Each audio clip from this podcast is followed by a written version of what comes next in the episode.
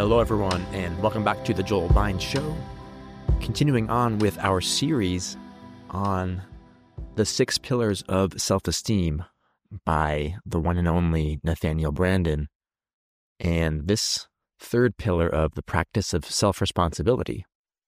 What I love about Branden is his integration of philosophy and psychology, building off of the philosophical clarity of Ayn Rand, with whom he was in close connection for many years, and getting that foundation established for thinking clearly about the world, to use one's capacity for reason to make sense of things, and how that integrates in to one's sort of intuition, one's right brain, one's feelings.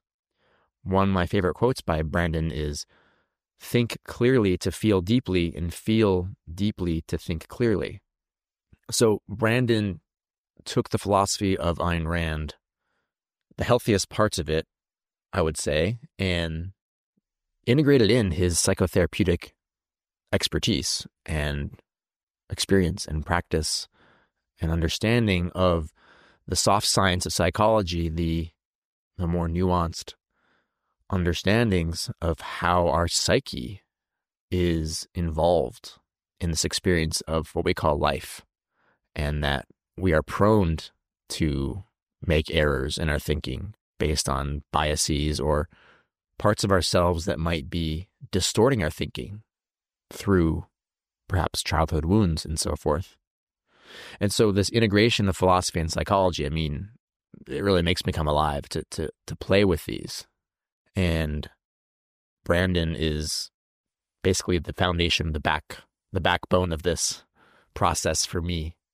And every single time, as I've said before, every single time I read his work, it's empowering, it's um, activating, it's it's um, it calls me to greater levels of awareness. Literally every single time I read his writing, I'm activated and I'm more alert in my consciousness, my awareness, my sense of self efficacy and self esteem and self responsibility, just by reading it, I'm like, oh yeah, oh yeah, oh yeah, right?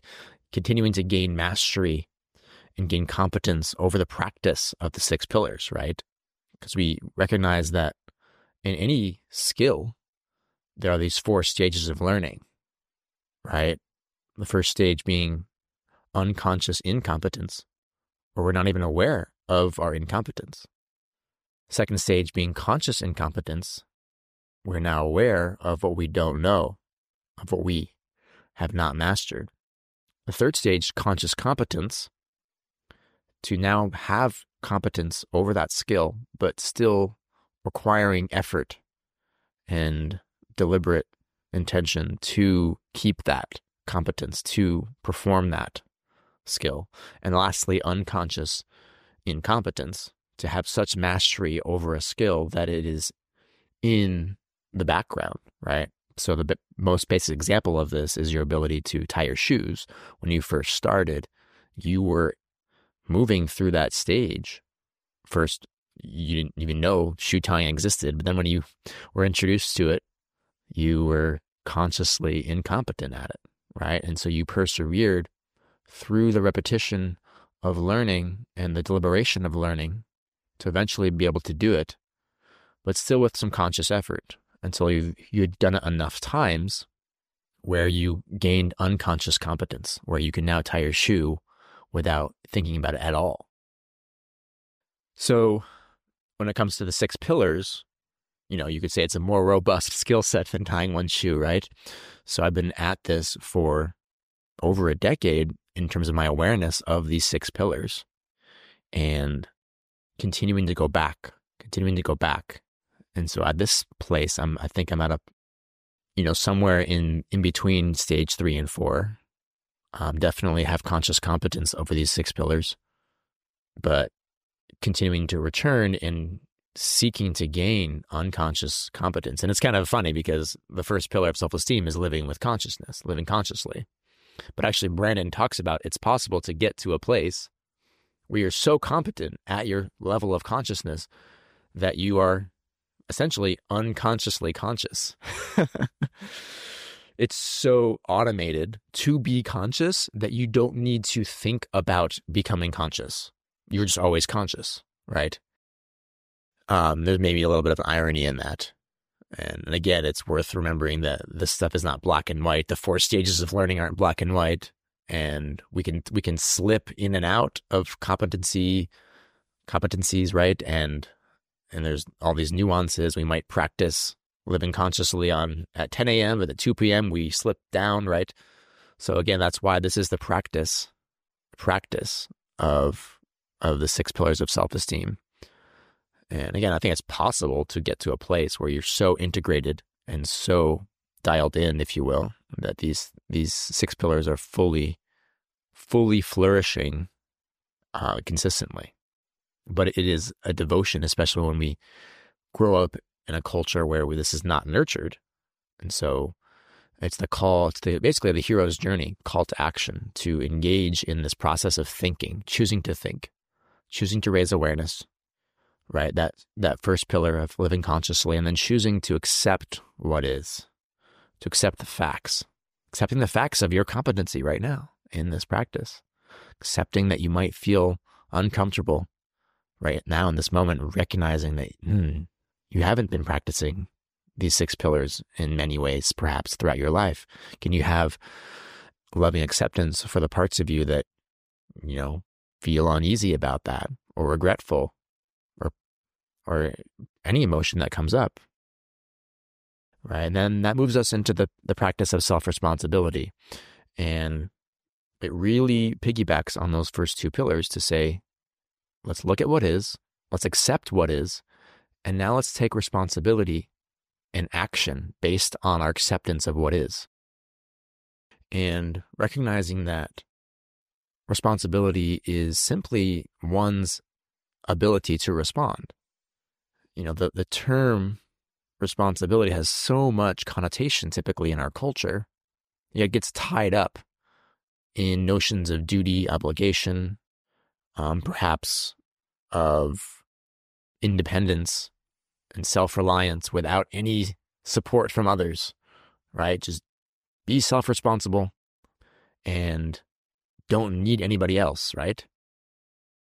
And so it can be even thinking about the concept of responsibility asks you to to be aware of what associations you have with the concept.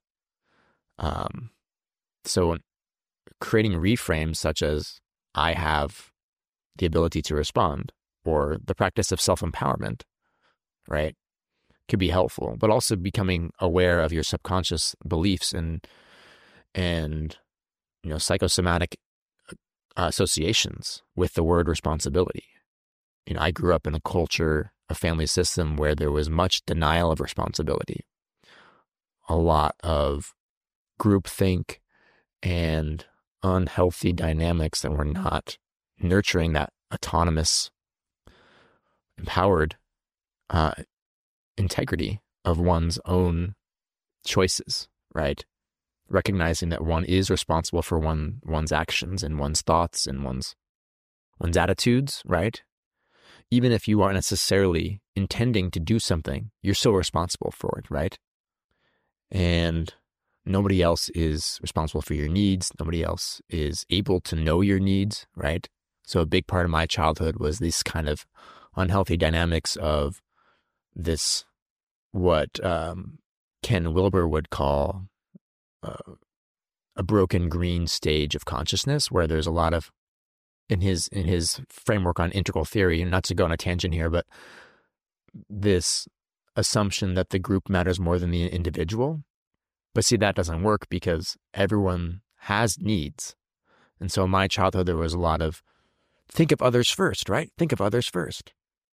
And so what that was then breeding was not asserting and speaking one's needs, right? So then you would sit on your needs and you would say, "Oh no, I don't need that. Oh, I'm I'm good. It doesn't matter to me." But then secretly deep down, you actually wanted to say what your opinion was or your whatever your self-expression was or whatever your needs were, but then you would downplay that as a strategy to adapt to that culture of self sacrifice, basically. So, all that to say is we perhaps have connotations of this concept of responsibility. And it's nothing to do with duty, actually. It's about selfishness. It's about healthy selfishness, enlightened self interest. And it's about empowering oneself to create happiness and fulfillment. And so let's let's dive deeper into what Branden's definitions of self-responsibility are. He talks about at the beginning of his chapter in the six pillars of self-esteem. He says, To feel competent to live and worthy of happiness, I need to experience a sense of control over my existence. This requires that I be willing to take responsibility for my actions and the attainment of my goals. This means that I take responsibility for my life and well being. Self responsibility is essential to self esteem, and it is also a reflection of or manifestation of self esteem. The relationship between self esteem and its pillars is always reciprocal. The practices that generate self esteem are also natural expressions and consequences of self esteem, as we shall discuss. The practice of self responsibility entails these realizations. And I'll name a few of these here. I'm responsible for the achievement of my desires. I'm responsible for my choices and actions. I'm responsible for the level of consciousness I bring to my work and to my relationships. I'm responsible for my behavior with other people.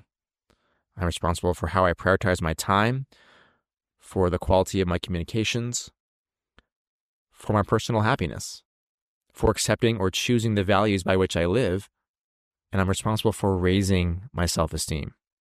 So it's recognizing that you have that volitional agency to create the life that you desire, to create fulfillment, to create the happiness that is your birthright.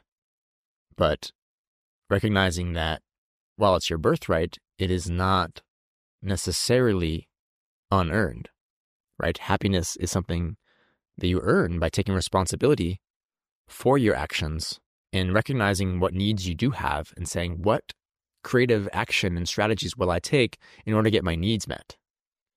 So again, that comes back down to these first two pillars to, to be conscious of what are your needs? What are your needs? Oh, I have a need for fulfillment. Oh, I have a need for self assertiveness, a need for self expression. I have a need for honesty. I have a need for openness. You know, for me right now, the, the, the, the need for honesty and openness is forefront of my mind. And a lot of the personal growth I've been doing the past few months is is shedding old layers and beliefs about being honest and assertive and continuing to grow and expand that level of of self self expression and to then take responsibility for my need for for honesty by by leading with that and not necessarily assuming that others are going to help me with that right? And saying you know i want my need to be for honesty to get met. That's my responsibility. I want my i want to get my need for openness to get met. That's my responsibility so i'm craving openness i'm craving um, interactions in my relationships where people are expressing their feelings, for example. That's basically what I mean. Like I want to know what people's thoughts and feelings are because I want to create a world of openness. Like that's essential to my mission. So how do I how do I live that? Okay, I'm noticing that my need for openness is not getting met right now. Well, what can I do? Oh, I can express that I'm feeling unsure and I'm desiring to know what's alive in you. Or, hey, are you feeling worried right now? Are you wanting some reassurance? Guessing people's feelings and needs literally meets my need for openness right there just by initiating that. So that's all to say that we have the power to respond to our situations with ability, to, to not wait for someone else to come swoop in. And Branden talks about this, this idea that no one is coming to save you. No one is coming to save you. And, and Branden tells this story that he was telling uh, in a group therapy session, telling clients about this concept that no one is coming, that no one is coming. And at first, some of those clients would uh, would object and say, "But Nathaniel, it's not true. You came." Correct, I admitted. but I came to say that no one is coming. So check in with your feelings when you hear this idea of no one is coming. And perhaps parts of you feel alienated or alone or worried because you want to have support and connection and reassurance and safety and love and community, right? Maybe that triggers parts of you that feel some fear around being fully autonomous. And all that's welcome, right? And so it's becoming aware that practice of self self responsibility does not need to at all diminish those needs for support and community and connection. And we can allow ourselves to be supported. We can allow ourselves to have ease and comfort from trusted relationships with others who can be integral in our experience of well being. It's recognizing that at the end of the day, we are an independent, sovereign human who is responsible for choosing to think or not to think, for choosing to say or not to say, right? Whether or not you speak up is your responsibility. If you choose to not speak, you are acting. Inaction is a form of action. You are always acting in every single moment. Every single moment you are acting. It is inescapable fact of reality. And so recognizing that that is actually the case when you're choosing to not speak, when we frame and phrase that in the affirmative, that's actually you are choosing to keep your lips closed. That is the action you are taking when you don't take responsibility to uh, express yourself in this example. But this applies in any direction in life, taking responsibility for your financial life. If you refuse to or you evade looking at your facts of your financial situation, well, that is your choice. You are choosing to do other things instead.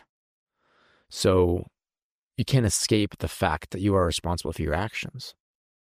Now, Branden also talks about let's not go to, let's not interpret this in any extreme way where we're thinking that we're responsible for literally everything that happens to us.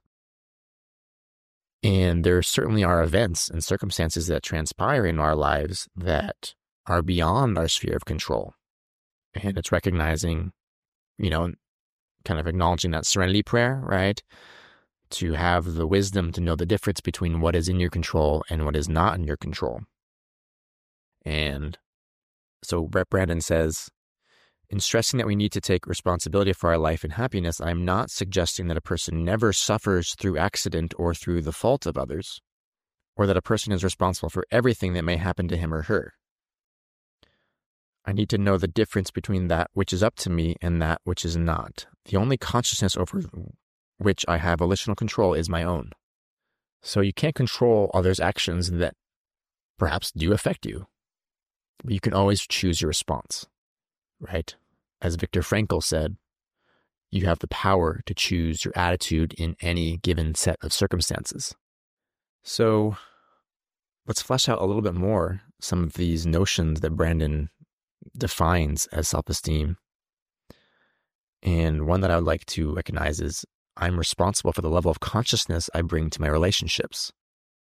So he says, Am I fully present in my encounters with others? Am I present to what is being said? Do I think about the implications of my statements? Do I notice how others are affected by what I say and do? So being conscious of what is it, what quality am I bringing to an interaction? When I'm choosing to listen or to speak, that is a choice in a conversation.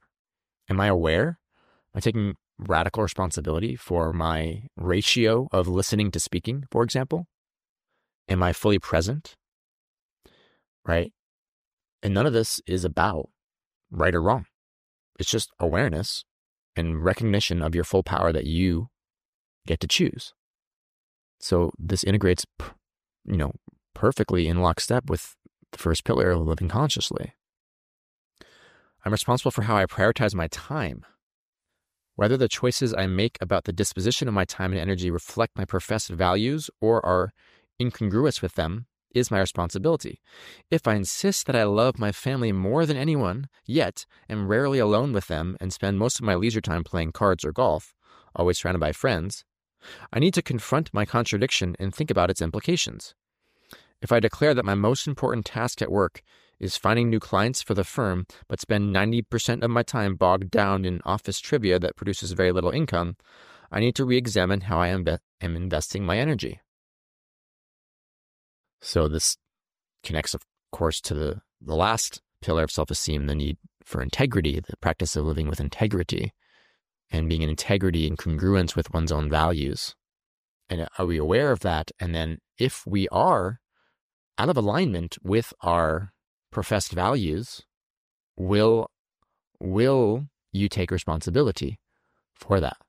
right? So for me, huge part of my 20s was recognizing that I was working in a government funded K through 12 school system that was literally uh, in opposition to my core values of freedom and trust of the child and voluntary interaction and I could go on and on. So then the practice of living with integrity was a huge part of my hero's journey to say, well, I'm out of integrity. Okay. I'm out of integrity and I'm and I'm unhappy, right? I'm I'm not satisfied working in a system that's not aligned with who I am as my authentic self. And saying, okay, will I take responsibility for the situation in which I find myself? And say, okay, I'm conscious about what system I'm in. I'm going to accept the facts. I'm going to accept the facts of my feelings about the situation. And I say, what, what am I going to do? Right. So I took this, this notion of discontented optimism and I said, I'm so discontent in the situation. I'm going to own that discontentment. I'm going to be fully conscious and accepting of my discontentment about this situation and this system and the fact that I'm not in alignment with my need for integrity. Ooh, I'm going to channel that discontentment towards optimism and constructive action. Say, what can I do to empower myself, to springboard myself into alignment? And that's exactly what I did. And that choice is available to you in any circumstance. You are always free. You are always free in any moment. So, one more of these statements I'd like to flesh out.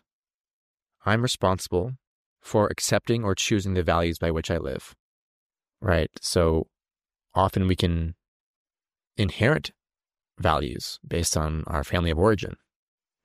And it can be very easy to go along with the flow, go along with the tribe, and just assume, well, this this this is what everybody else around me says is the right way to do things, or is what good values are, right?